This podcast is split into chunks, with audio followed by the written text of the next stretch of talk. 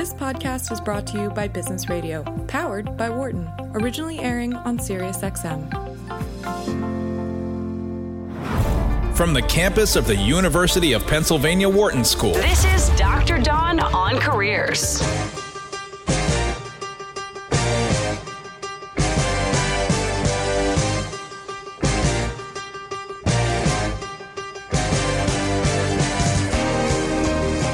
Welcome to Dr. Dawn on Careers on Sirius XM 132. This is Dr. Dawn Graham, and we're excited to be bringing you all new content during the month of June. So mark your calendars for noon Eastern, 9 a.m. Pacific every Thursday, and tune in to channel 132 for the latest career tips, job search advice, and market updates. So let's dive right in. Today, I'm joined by Virginia Franco, president of the National Resume Writers Association a five time certified executive career storyteller and host of the award winning Resume Storyteller podcast.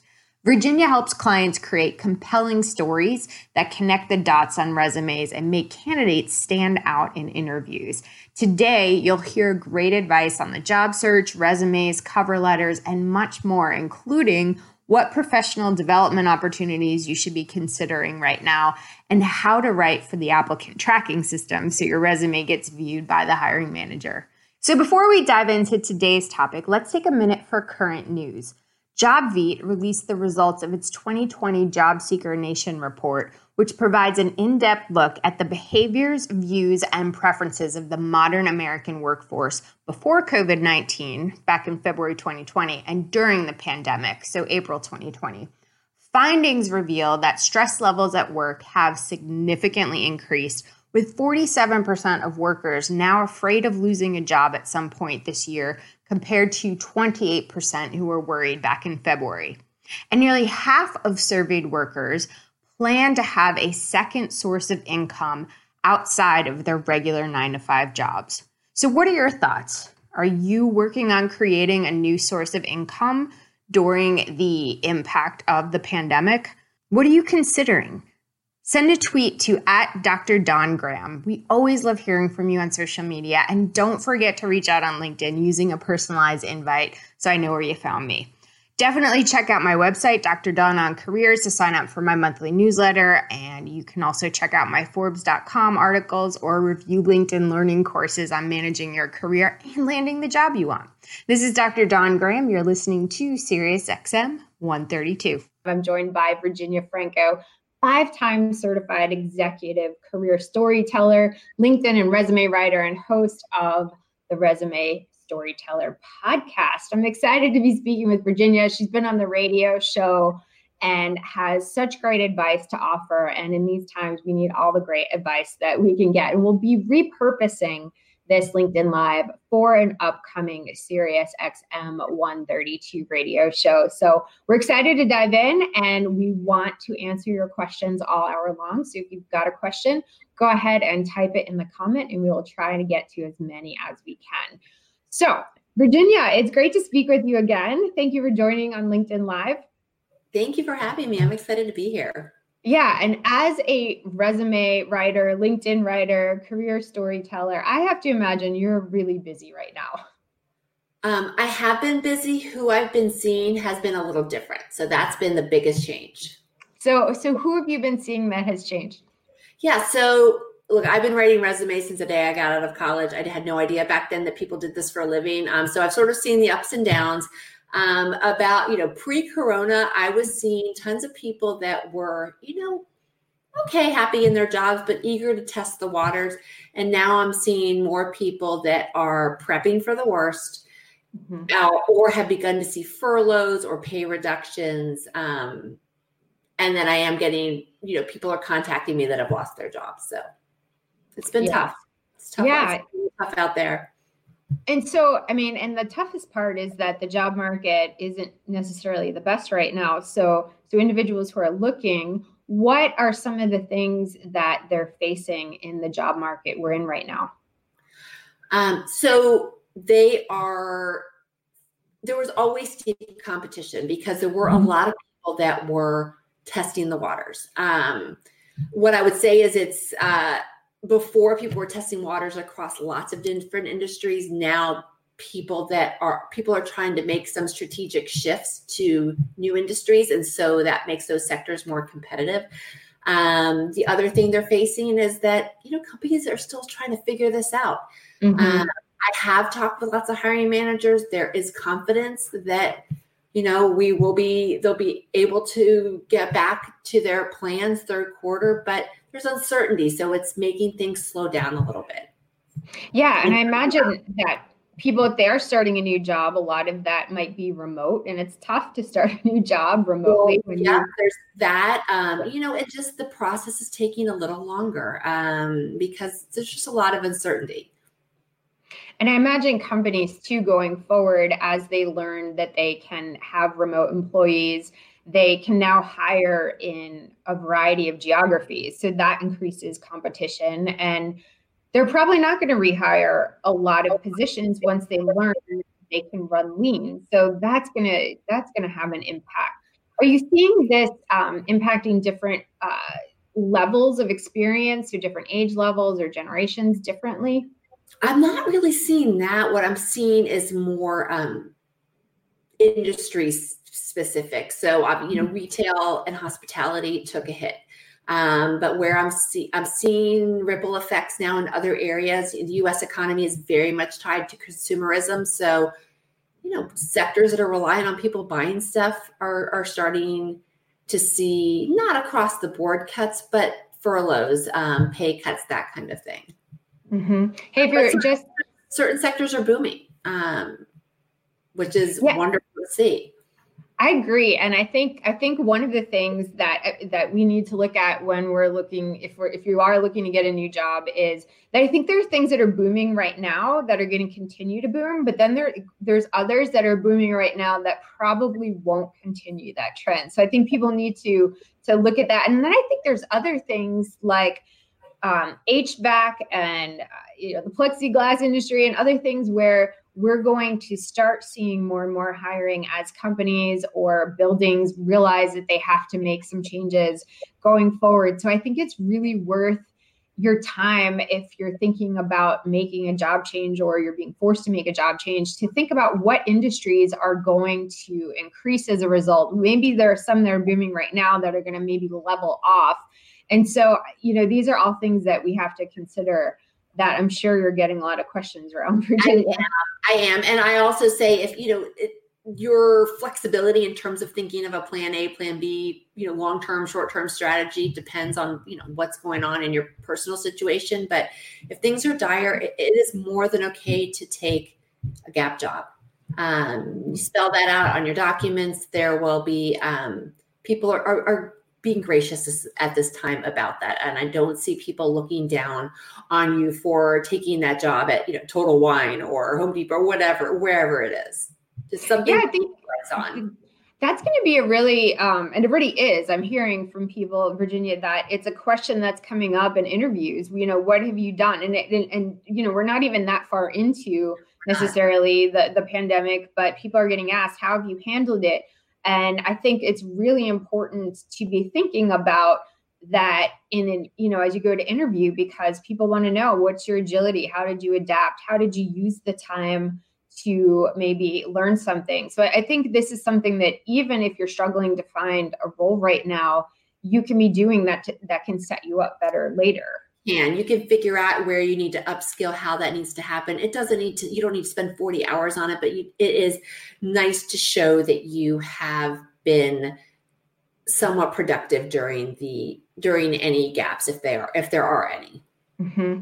yeah and there's a lot of places that need help right now so if you're thinking about networking this is a great way to network is to say hey how can i help? Or if you have an expertise that maybe you can't uh, or they aren't hiring for you can ask hey is there something i can lend? Because i think what we all need to be thinking about is that this job market is going to continue to morph and change and how can you be setting yourself up well for later? So so what can you be doing now even if it's not necessarily going through the application process? So we have a question from Dr. Hannah. Any advice on how to influence management to let employees attend a professional development opportunity during this time?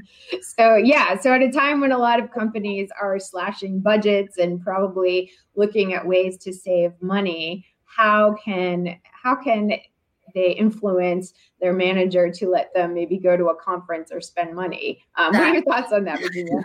so that's a really good question. Um, the good thing is that most professional development conferences have been moved online, which mm-hmm. will drastically reduce the cost. So that is um, probably the first thing that w- I would bring up. So, you know, this was a three thousand dollar value, and now it's available for four ninety nine, or whatever the yeah. case may be. Um, however, I did. It's interesting. I just talked with someone today about it who um, and he and I are in agreement. Professional development is an investment in yourself. Um, so if you do have funds that you can afford to earmark for that, I say spend them. You know, even if you pay it in installments. Um, you know, you didn't your, your employer didn't pay for your undergrad more likely than not, but you used it to leverage it for your next job. So if you earn a certification or learn something, um, even if they don't pay for it and you did, it's, it's going to serve you well for your next job. So think of it long mm-hmm. term mm-hmm. in terms of that sort of investment. Yeah, I think you're so right, Virginia. We have to look at investing in ourselves. And I think one of the things that the pandemic did was give us all a wake up call that you know if you're investing all of your job security dollars with one company that it, it's um, not a wise place to to put all of your eggs in one basket because the fact is things happen whether it's to an industry or to an organization or now we're in a pandemic that is beyond the control of anybody. So I think this is a great time to be investing in your personal development. And you're absolutely right. There's a lot of resources that are lower cost now. There's a lot of things that have been moved from in person to online. There's a lot of free resources. So I know LinkedIn Learning, for example, has opened up a lot of their courses for free. So it is, it's also possible that for whatever you're looking to do, maybe there's a free resource that wasn't free before, but is because they're trying to support people through That's right. Yeah. Uh, LinkedIn Learning is free to premium members. Um, Coursera is another one, mm-hmm. Udemy. Um, there, there's a lot of free stuff and stuff that's, that's pretty low budget. Um, so definitely go online, do some searching. Um, but even the more expensive stuff has been reduced. Mm-hmm. Yeah. So we got another question from Jessica. Um, I know you stress job searching through networking, but if mm-hmm. there's a company you're targeting and apply online, are there tips you can offer for how to modify your resume for keywords or for more than one role? Oh, Virginia, I think this is right up your alley. Somebody do right. Yeah. Um, questions uh, yeah your resume should absolutely be customized for the opportunity um, i want to take a quick step back to explain how I approach the structure of the resume because I think that'll help. Um, we read resumes the same way that we read the news when we're in a rush. So think about the two components of a news mm-hmm. article that you look at when you quickly want to know what's going on in the world. You look at the headline and you look at that top paragraph. Um, those two sections tell you what the story is going to be about. When and so I always bring those over into my resume the headline is a great place for you to get a keyword in there and customize it. So if you are looking at a CIO role, call yourself CIO. Um, that's going to be a keyword in the in the applicant tracking software system. If it is a VP of infrastructure, put that title on there. So that's a super easy place to customize. Um, the other section that I always include on my resume is a skills section, and that's a list of hard skills that can be swapped. You can sub keywords in and out based on the roles that you're targeting. Best place to find those keywords are you know go when you're looking at a job uh, posting.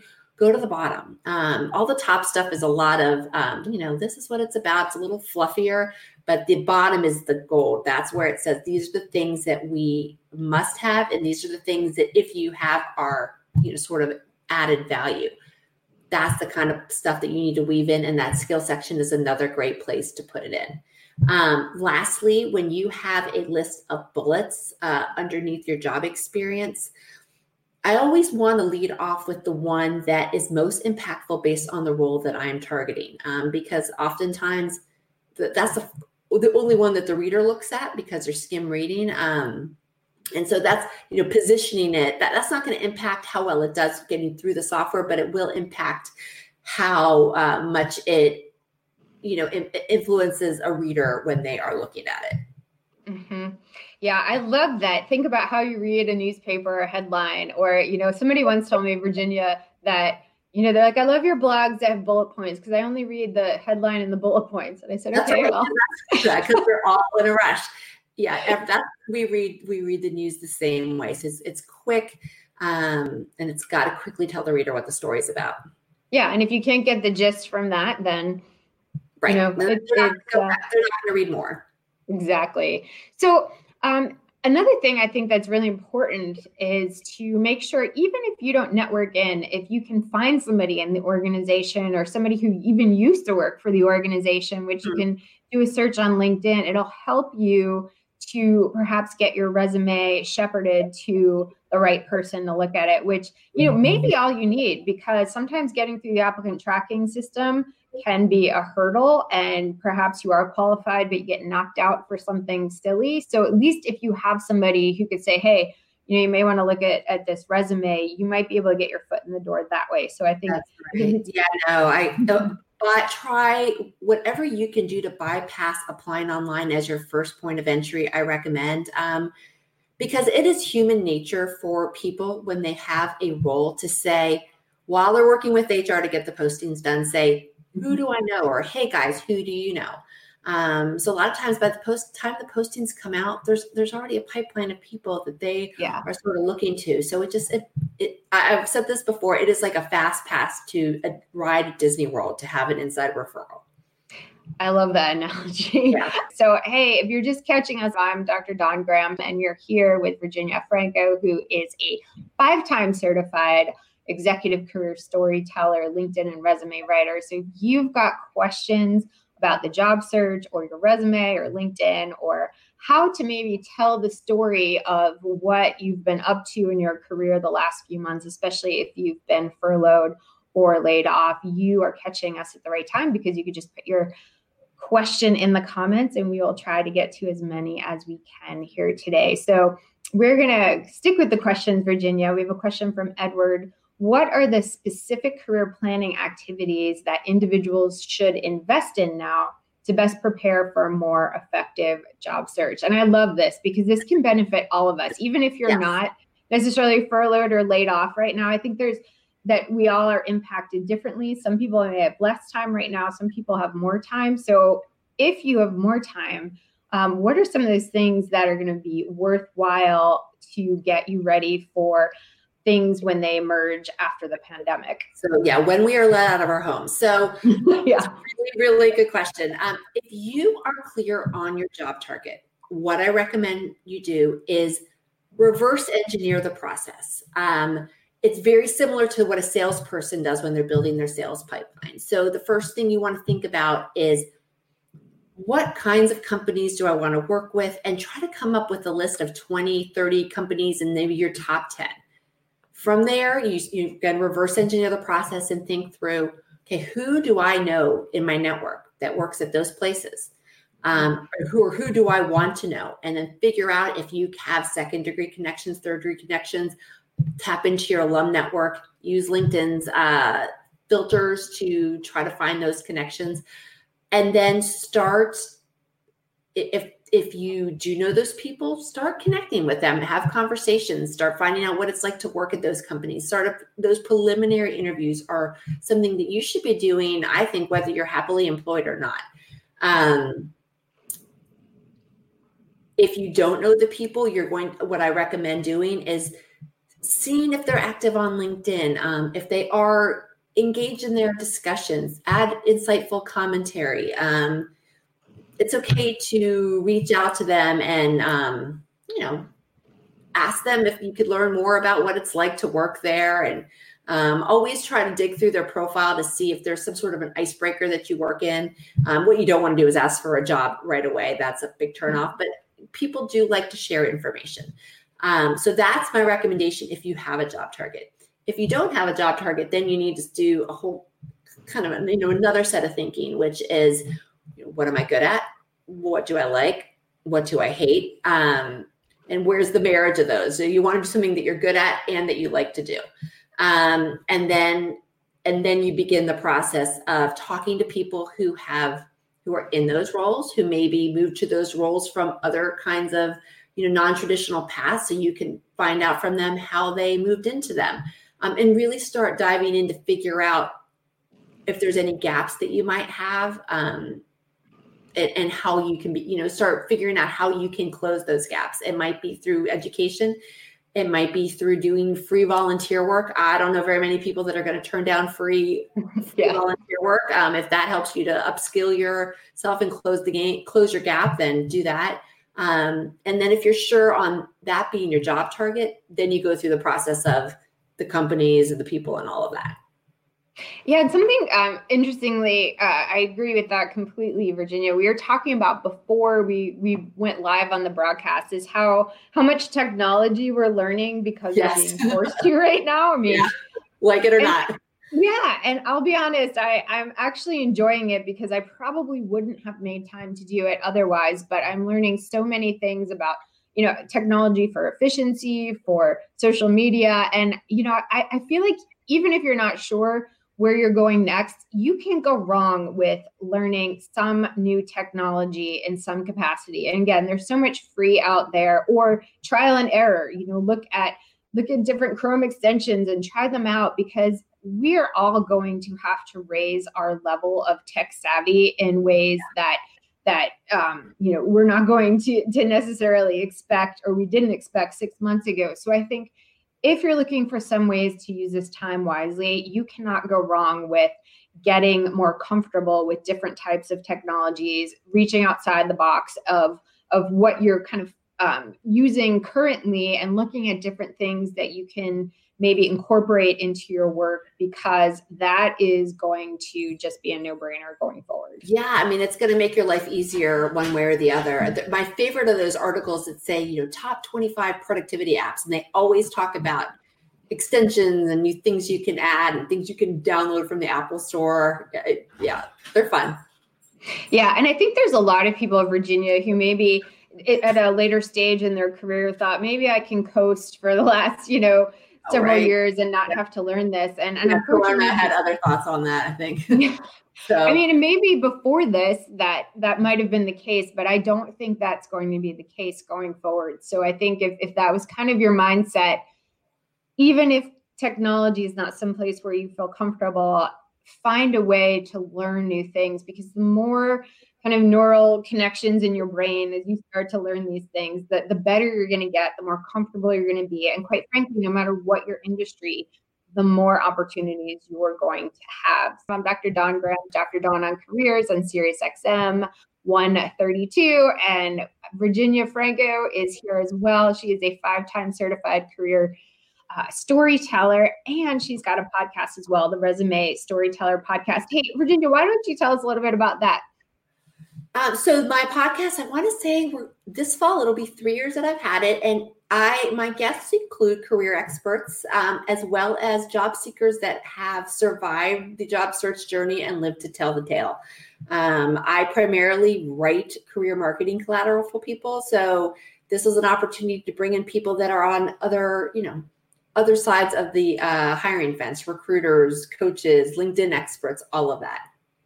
That's awesome. Where can people find that, Virginia? It is. Um, you can find it on app, uh, iTunes and Stitcher. Um, it's on my website, Virginia Franco Resumes. Um, it's pretty low tech, um, so, um, but I've gotten better with the audio quality. I, I, just really wanted a way for people to hear from other people besides me on, you know, best practices.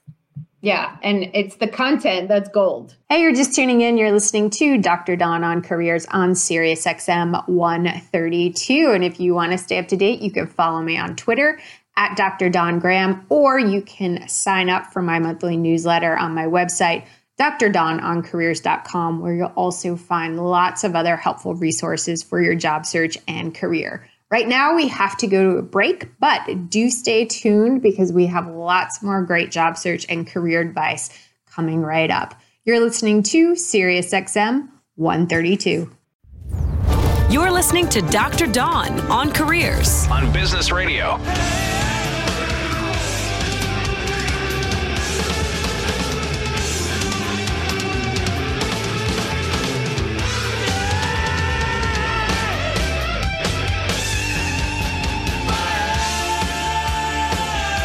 And welcome back to Dr. Dawn on Careers on Sirius XM Channel 132.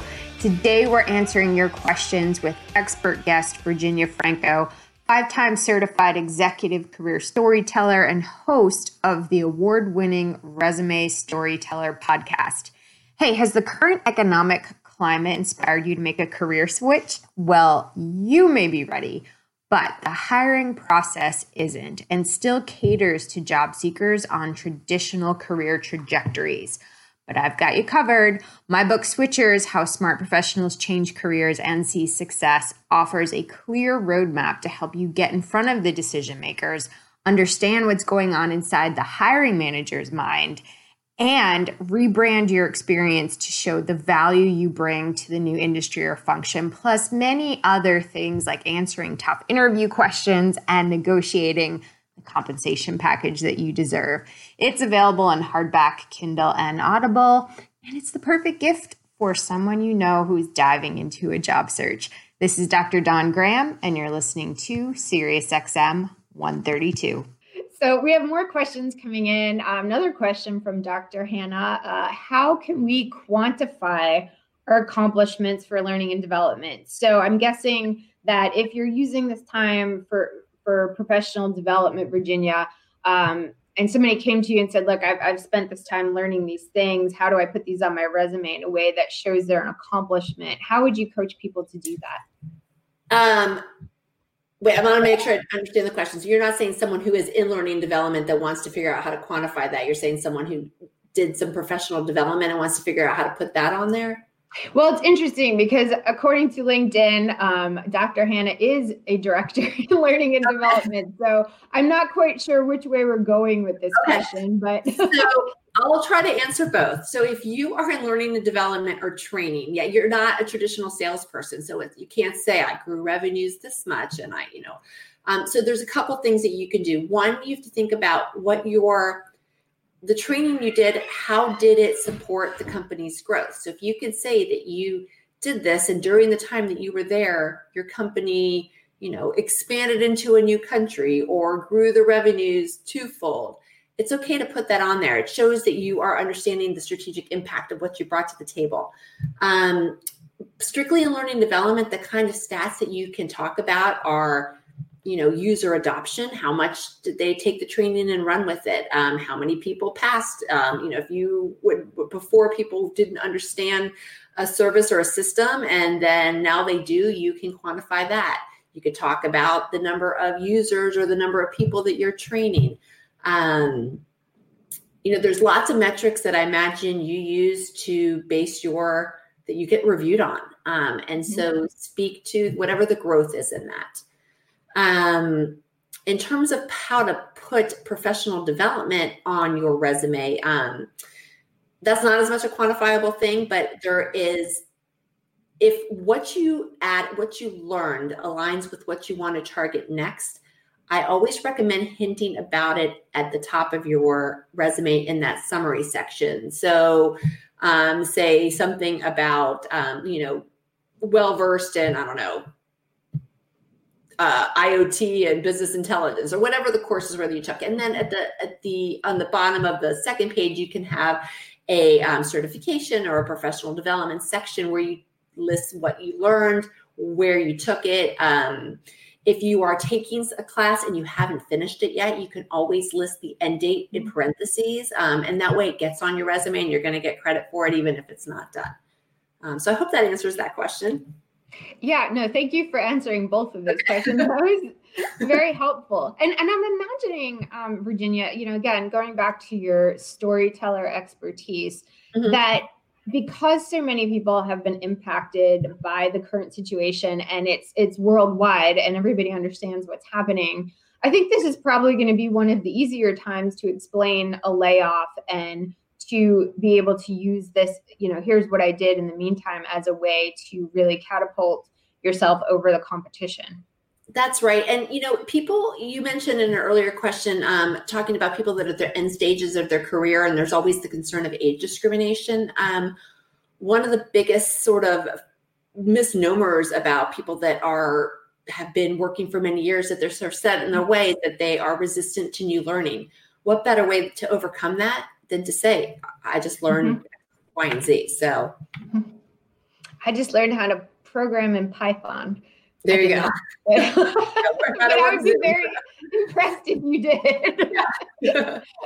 um, so let's stick with the questions. Um, we have another one from Raju. In the absence of a job description and only a cryptic job title, say technology director, how do you suggest we customize our resume for this role? So, hmm, in the absence of a job description, that would be pretty tough. well, um, I, you know, I've people have told me about that where they say I, am someone's working on uh, a company is looking for something, they're fleshing out the job description, it's not ready mm-hmm. yet. Go online, look for things that look similar. Public companies have to post those job postings. Um, they don't need to be where you live; they can be in Hawaii but just the kinds of roles that interest you. And when you grab four or mm-hmm. five, you're going to see commonalities. Um, and then you are at least 98% customized for the role that you don't have clarity on. And then when you get it, then you can make, make those minor tweaks to the headline, to the skill section, mm-hmm. um, those areas that we talked about earlier. Yeah, I agree. Well, I'm not a huge fan of, of necessarily using the online big boards for for actually applying to jobs. I do think you, you can use them for a lot of research and see what the current terminology is and, and what um, organizations tend to be looking for. So I love that advice, Virginia. Yeah, and you can even Google what does an IT developer do, and there's mm-hmm. articles that you know spell it rudimentarily. I imagine if you're gunning for a role like that, you already have a sense for it, but yeah, and this is where I'm going to go back to to the your network because I think each organization has a specific culture and a specific kind of internal set of values and mission. I think the more information you can get from from an insider that you know again they don't have to work in that department they, they don't even have to work in that maybe specific office but the more you can get the more you're going to be able to create a document or linkedin profile that really gets to the heart of what they're looking for. That's right. Yeah, especially, you know, you want to know the little things that are unique to that company. Is it important for you to be able to work with people around the globe? Um, in different time zones, you know, those sorts of little things are might be unique to that company and an inside track can help you define that. So the questions keep coming in. So we're going to go to Jasmine's question. Is there an article that or a list that outlines which industries are thriving right now in our COVID-19 times to help us target our job search. And so yes, there yes. are of, there are lots of different sites. Um, if you go to LinkedIn, Andrew Seaman, who's the LinkedIn editor of I think it's uh, hashtag Get Hired, he has a list that you will see. It's in everyone's home feed um, to the right mm-hmm. usually, and it's a list of everyone. Another place that I have been directing people to is called Candor, C A N D O R. The founder of that company has put together a list of companies that are hiring, those that are furloughing, those that have freezes. It's a list, it's a comprehensive user generated mm-hmm. list. But what I love about it is it also has a place for people that are hiring to shout out and then also for people to apply online.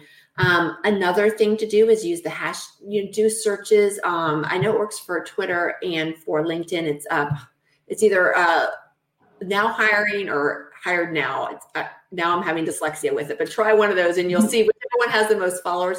That um, that's what employers have been encouraged to use. Um, and I have been seeing postings in my feeds um, because people are really eager to get the word out when there is an opportunity.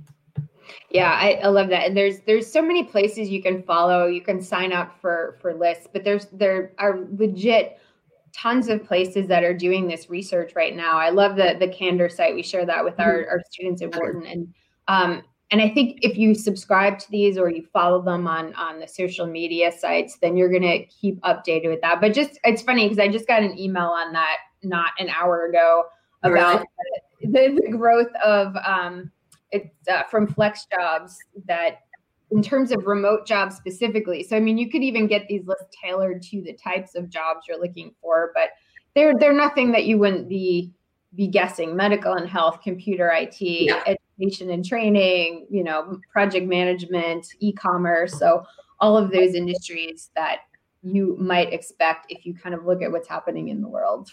That's right. And those and having a sense for who does have budgets, even if there's no specific posting, it's a great place to start your job search preparation of, you know, figuring out who you know, who you need to know, all of that. Yeah, and these are great questions. Thank you for everybody who's taken the time to to watch and to ask your questions. This is um, the benefit of this is it just doesn't help the individual asking the question, but it helps everybody who has a similar question. So I appreciate that. And we're going to go to Sheila's question. Um, as a paralegal contract specialist, it's difficult for me to use the standard resume tactics for a job search.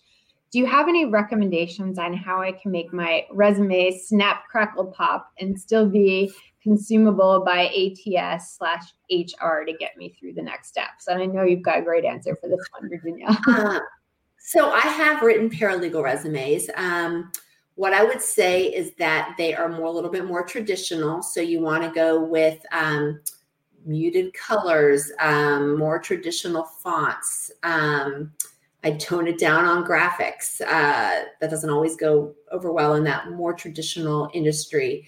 Um, but the same elements are are need to be there. You need to have a headline or a job title that says paralegal. Um, you need to have a summary paragraph that says why you.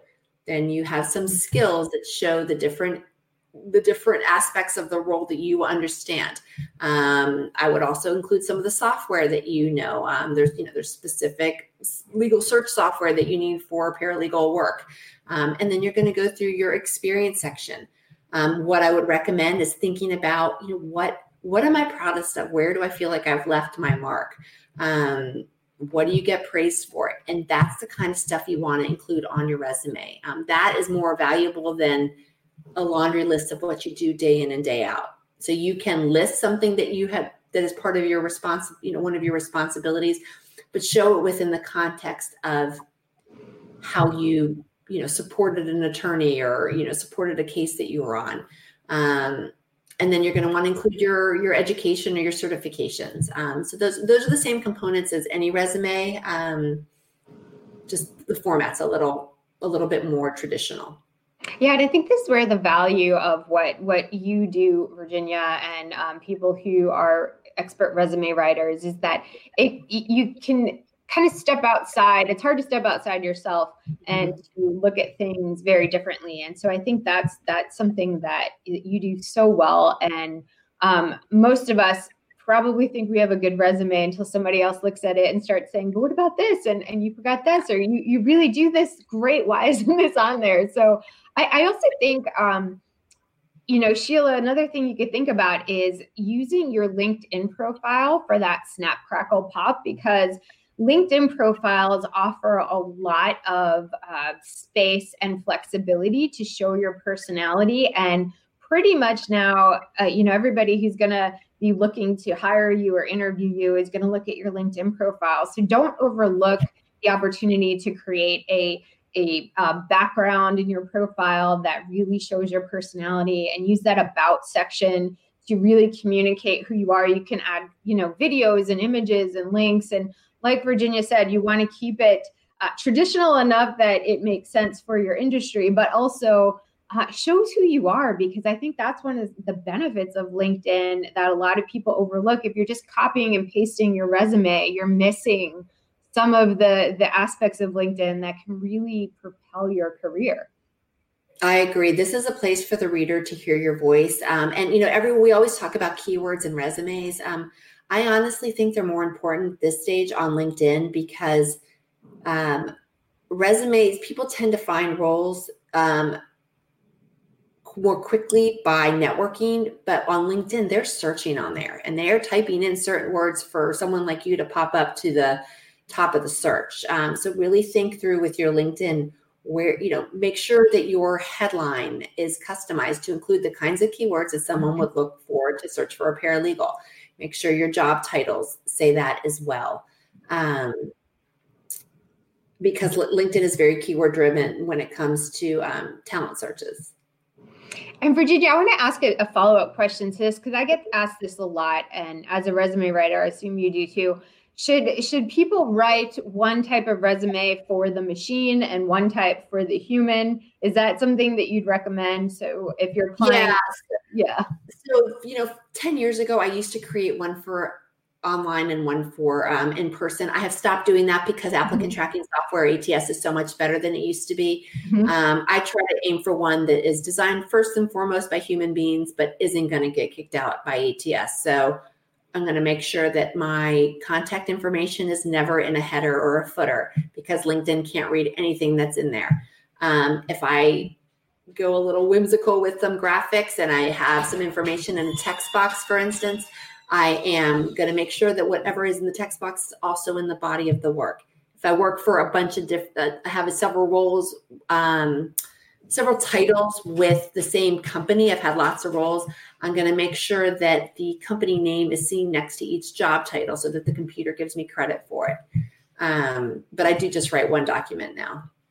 Yeah. So, but I think a lot of those things you just said are things that people who don't understand necessarily how the ATS systems work, the applicant tracking systems may not be thinking about. So I think those are great tips yeah. for people to understand that that you know how you format it or or you know the type of file you use can be really critical on if your document even gets seen.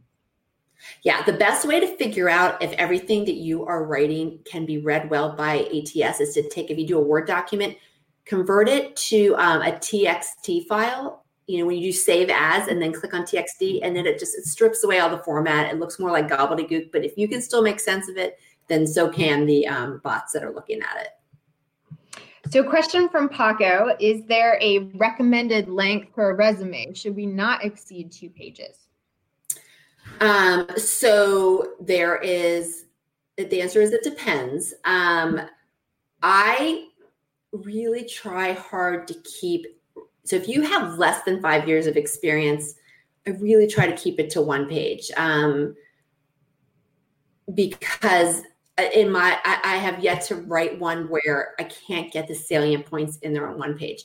Um, I have written occasionally three page resumes, but what I have found is that a lot of readers are just you know we're like squirrels. We read and then we go we look at something else, and so I don't want to risk losing that that skim reader. So really do try to get it, keep it to two pages. Um, how I do that is I will synopsize earlier experience that happened, you know, earlier than 15 years from now. Um, so it takes up, so that gives me almost a page and a half to focus on the, you know, what I've done the most recently. I try to tell my job, my job story in five or six bullets, focusing on accomplishments versus responsibilities. Um, I stick with like an 11 point font. Um, that is it doesn't take up as much room. Um, and then I, you know, I play a little bit with spacing, wider margins. You can go as far as half an inch, but there's a you know a couple Microsoft Word hacks like that that you can do to get more text in there than you would have otherwise.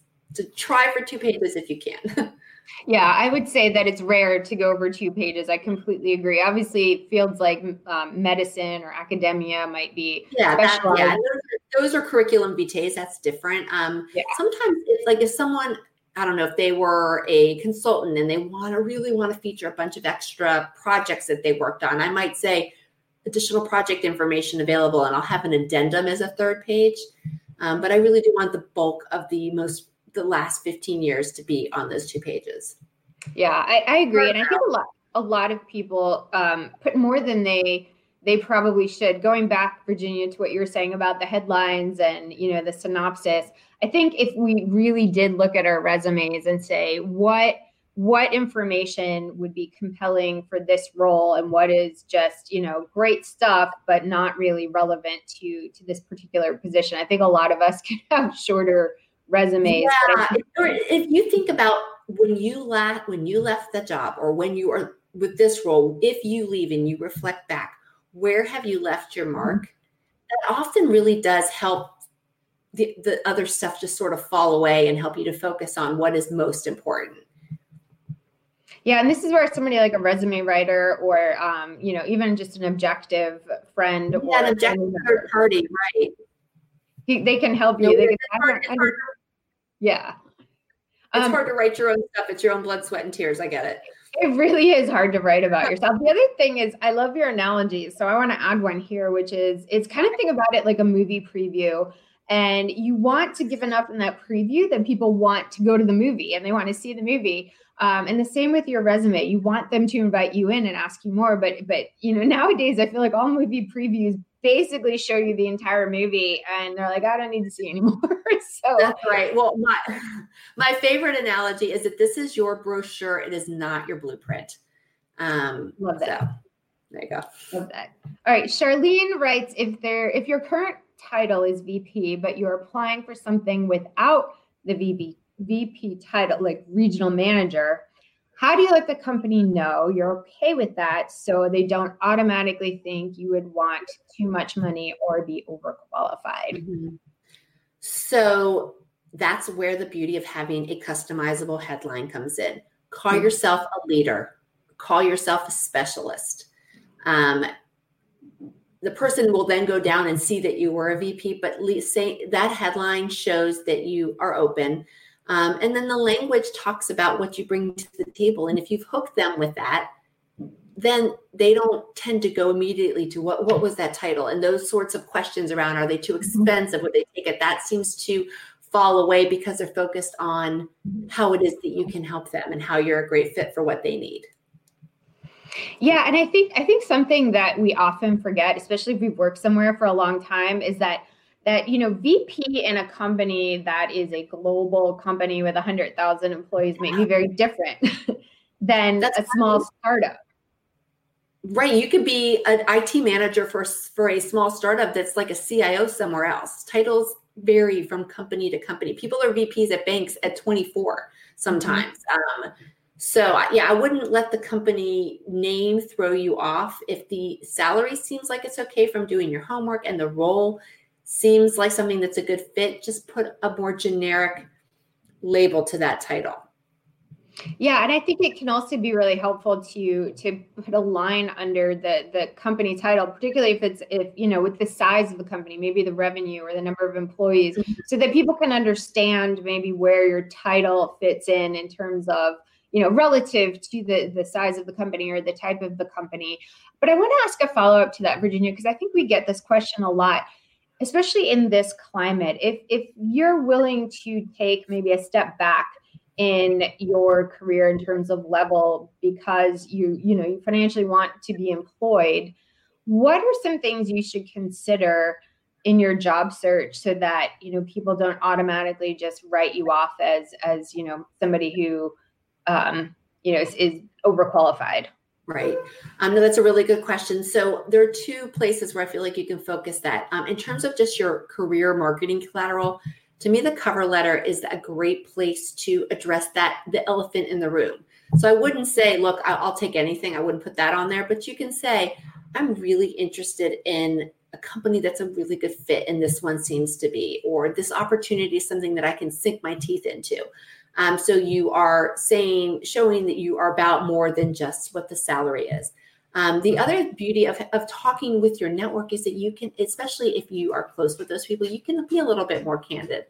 Um, and then that your documents will get shepherded through and you can make it clear that let's not let's not worry about the money let's not worry about that i'm really interested in the opportunity so so yeah, I, I, love that you bring up the cover letter, Virginia, because we haven't talked about that, and I know yeah, there's yeah. a lot of schools of thought on the cover letter. My my thing is if you're going to apply, you absolutely should include a tailored cover letter. But I know there's there's another school of thought that it's a waste of time. Where where do you stand?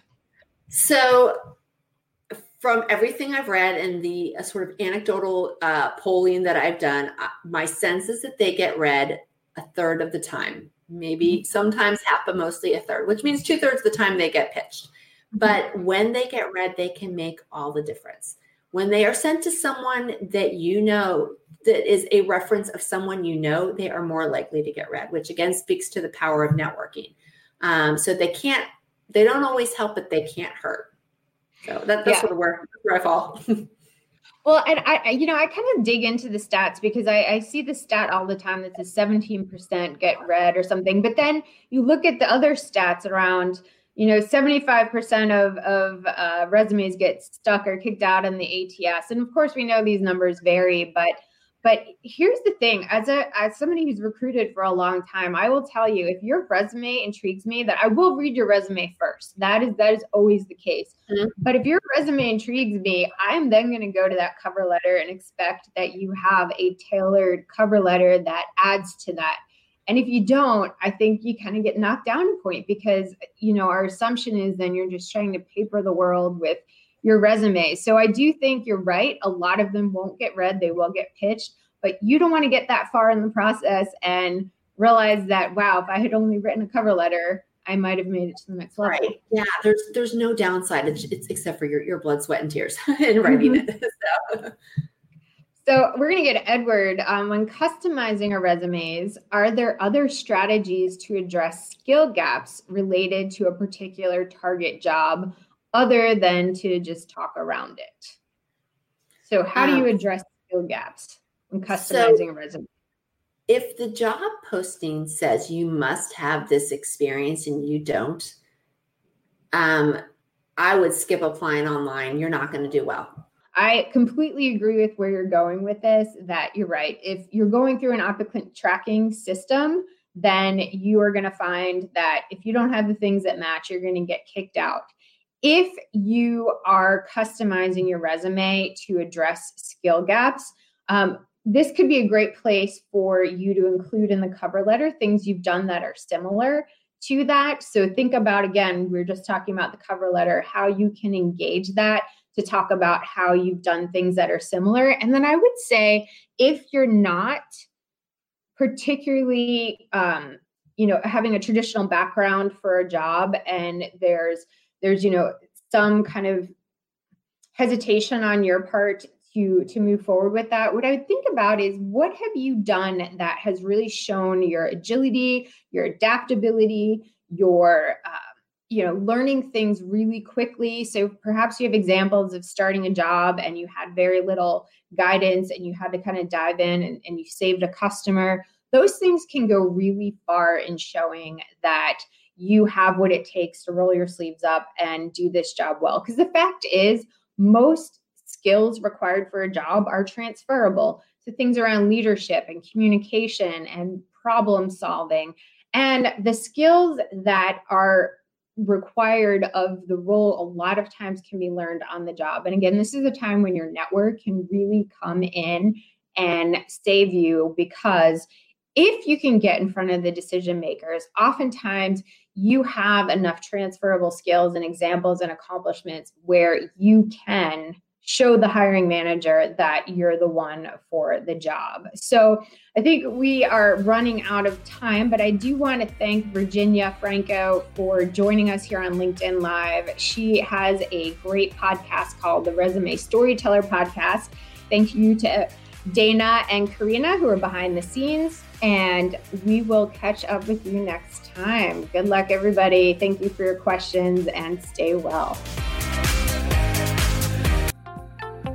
For more insight from Business Radio, please visit businessradio.wharton.upenn.edu.